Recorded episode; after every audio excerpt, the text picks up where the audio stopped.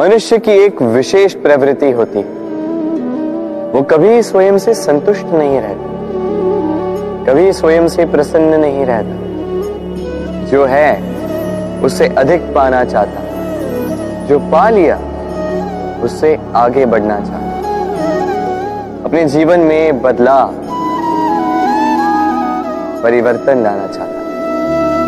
और ये प्रवृत्ति संसार में सबसे महान है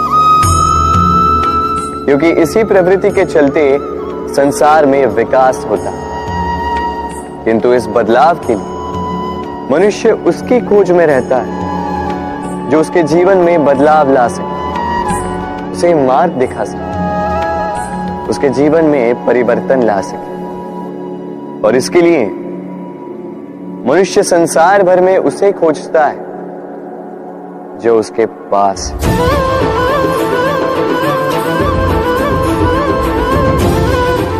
बताइए कौन?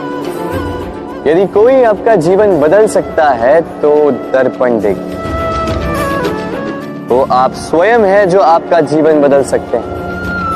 वो आप स्वयं है जो स्वयं को मार दिखा सकते हैं। जीवन में बदलाव ला सकते हैं। परिवर्तन ला सकते हैं। इसलिए पहचानिए अपनी भीतर की शक्ति को और विश्वास कीजिए। इस संसार में आपसे अधिक शक्तिशाली और कोई नहीं। जीवन बदल जाएगा। और अंधविश्वास का नहीं, आत्मविश्वास का हाथ थामे। आपकी समस्याएँ स्वतः दूर हो जाएँगी। मन, बड़ी ही विचित्र कृति है ये मन। शरीर के किस अंग में बसता है, कोई नहीं जानता। किंतु संपूर्ण शरीर इस मन की इच्छा साकार करने के लिए प्रयास करता रहता है। अब यदि मन कुछ खाने का करे तो व्यक्ति उसकी वनो उपोलो की इच्छा साकार करने का माध्यम ढूंढता रहता अब यदि मन किसी को शत्रु समझ ले तो व्यक्ति उसे नष्ट करने का हर संभव प्रयास करता अब यदि मन किसी से प्रेम करे तो उसकी प्रसन्नता के लिए हर सीमा लांगने के लिए सज्ज रहता है। परंतु जीवन सुखद हो, इसके लिए आवश्यक है कि मन खाली हो। इस बांसुरी की भांति। भीतर कुछ भी नहीं। न राग है, न द्वेष। तब भी तार छेड़ने पर स्वर निकलता है।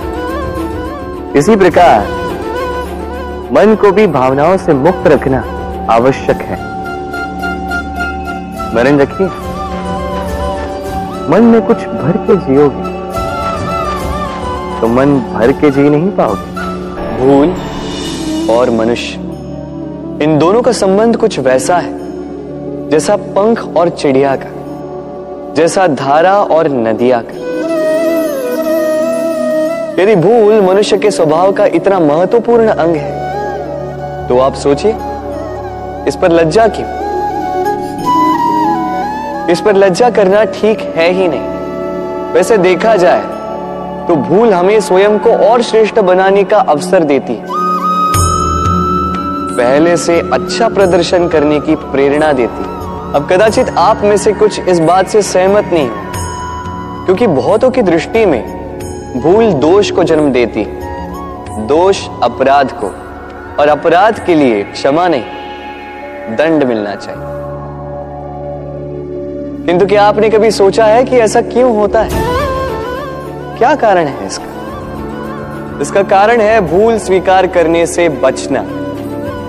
यदि आप कोई भूल करोगे और उसे स्वीकारोगे नहीं तो वो भूल दोष में बदल जाएगी और वो दोष अपराध।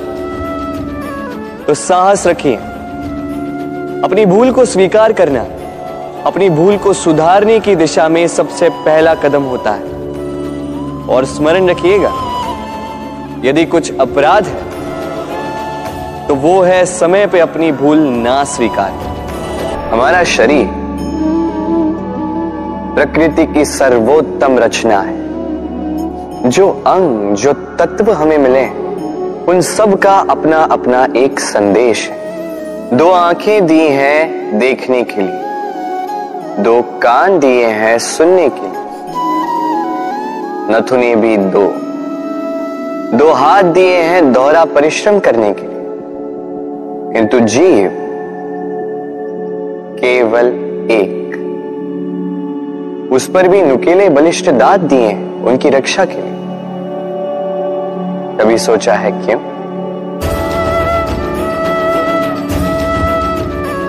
क्योंकि शब्द और शब्दों का उपयोग मनुष्य का सबसे बड़ा शस्त्र है, जिसका उपयोग जितना सोच समझ कर किया जाए मनुष्य जीवन में उतना ही ऊपर उठता है। तो समझे ना? देखो, सुनो, समझो अधिक, बोलो, कम। मनुष्य का स्वभाव है कमाना, संग्रह कर फिर चाहे वो धन हो, नाते संबंध या हो प्रसन्नता। परंतु क्या आपने कभी सोचा है? नियति ने यह संग्रह करने की प्रकृति मनुष्य में क्यों डाली? एक बीज से पौधा पनपता है।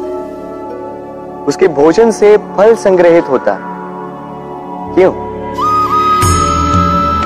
इसलिए ताकि वृक्ष उसे स्वयं खा सके।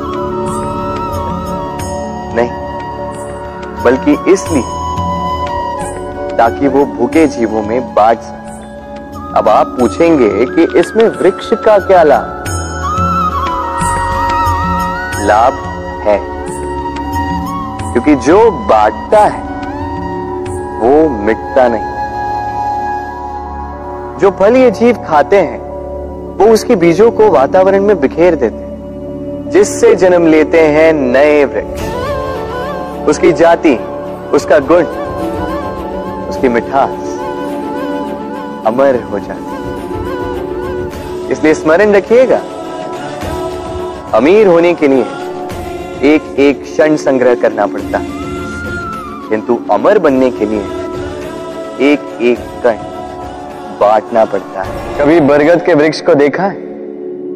कितना विशाल होता कभी कभी भय लगता है कि इन भारी डालों का बोझ इतना सह भी पाएगा या नहीं। भय लगता है कि कहीं ये वृक्ष टूट कर न गिर जाए। किंतु नहीं। समय पड़ने पर शाखाओं से निकलने वाली ये बेलें धरती की ओर बढ़ती। और फिर स्वयं जड़ बनकर इस वृक्ष को सहारा देती।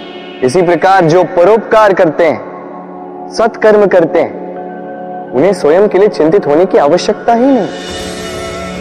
क्योंकि उनके कर्म ढाल बनकर उनकी रक्षा करते हैं। इसीलिए जीवन में सहारे की नहीं, कर्म की चिंता कीजिए। हम अपने संबंधों के साथ जीते हैं, उत्सव मनाते हैं, खेलते हैं, खाते हैं, आनंद मनाते हैं। किंतु जब कोई प्रिय हमसे दूर चला जाता है इस संसार से चला जाता है तब हम दुर्बल हो जाते सदा दुखी रहे। क्या ये होना चाहिए? इस प्रकृति को देखिए। वृक्ष पत्तों के झड़ने से शोक नहीं मनाता। वो नए पत्तों के आने का स्वागत करता है। कल आप भी किसी के स्थान पे आए थे। और कल आपके स्थान पे भी कोई और अवश्य आए। क्योंकि ये परिवर्तन है। ये इस प्रकृति का नियम इसमें शोक कैसे? जो छूटा, उसका शोक मनाने के स्थान पर जो मिलेगा, या जो आपके पास है, उसका आनंद उठाइए। राधे राधे। अत्यंत कठोर स्वामी। आपने कई लोगों को ये कहते हुए सुना होगा। मेरे पास इतना समय नहीं है। इस कार्य में जो है अत्याधिक समय लग जाएगा। इसके विषय में सोचने के लिए मुझे समय ही चाहिए। अच्छा मैं आपको एक बात बता देता यदि आपने ये निश्चित करने में समय लगा दिया कि आपको क्या करना है तो समय ये अवश्य निश्चित कर लेगा कि आपके साथ क्या करना है। क्योंकि तो ये समय अत्यंत कठोर होता है। जब तक आपके साथ है, इसका आदर करना सीखें। इसका सम्मान करना सीखें, इसका सदुपयोग करना सीखें। यदि ऐसा नहीं हुआ तो इस समय को, स्वयं को और आपको बदलने में अधिक समय नहीं लगेगा। तो चलिए, अब समय आ गया है प्रेम से कहने का। राधे राधे।